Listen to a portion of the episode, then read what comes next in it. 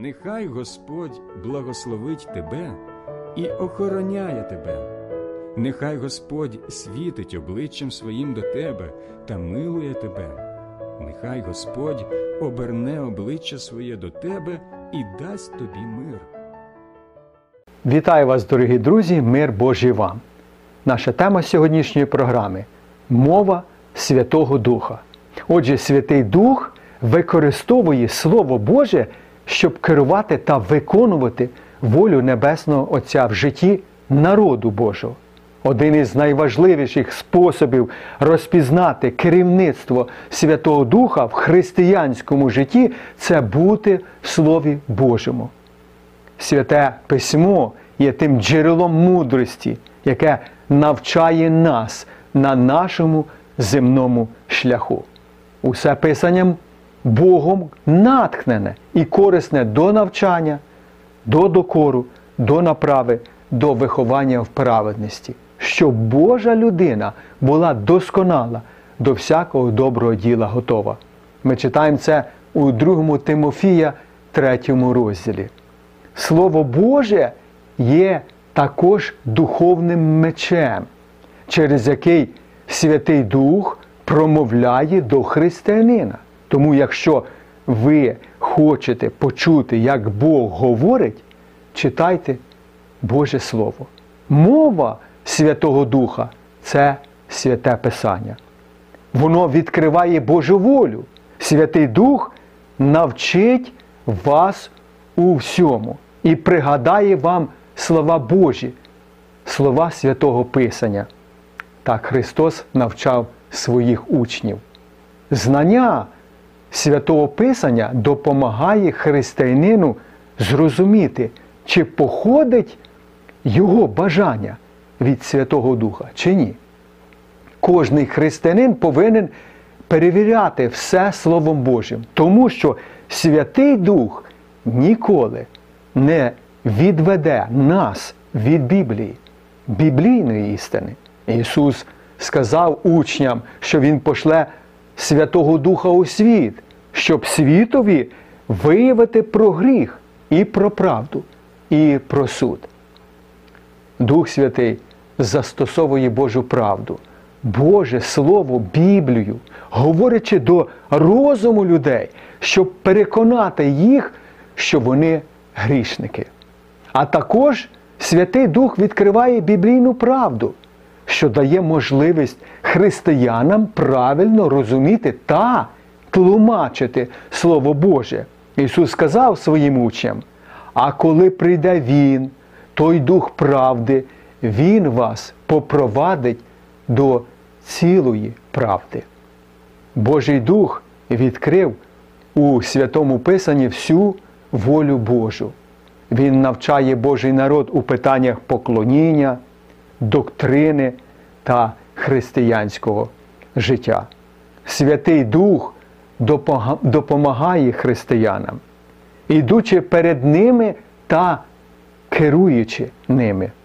У момент спасіння Він, тобто Дух Святий, поселяється в серце людини і запечатує таку людину гарантованою запорукою Його вічного стану, як дитини Божої.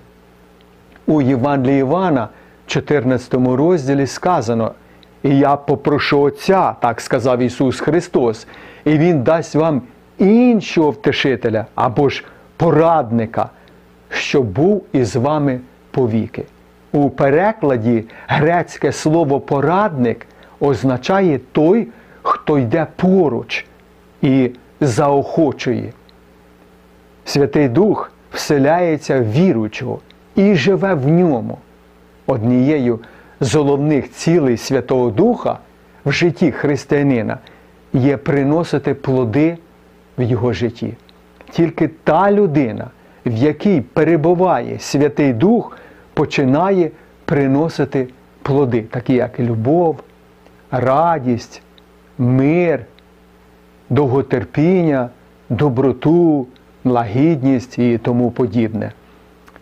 Книга дії святих апостолів або ж книгу дії святих апостолів можна назвати діяння або діяльність Святого Духа через апостолів.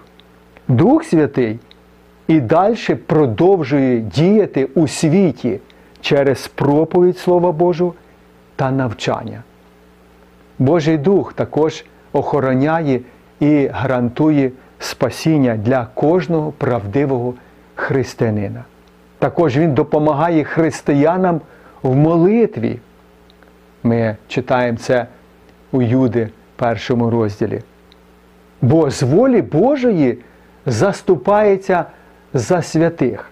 Він відроджує грішників і оновлює або обновлює християн.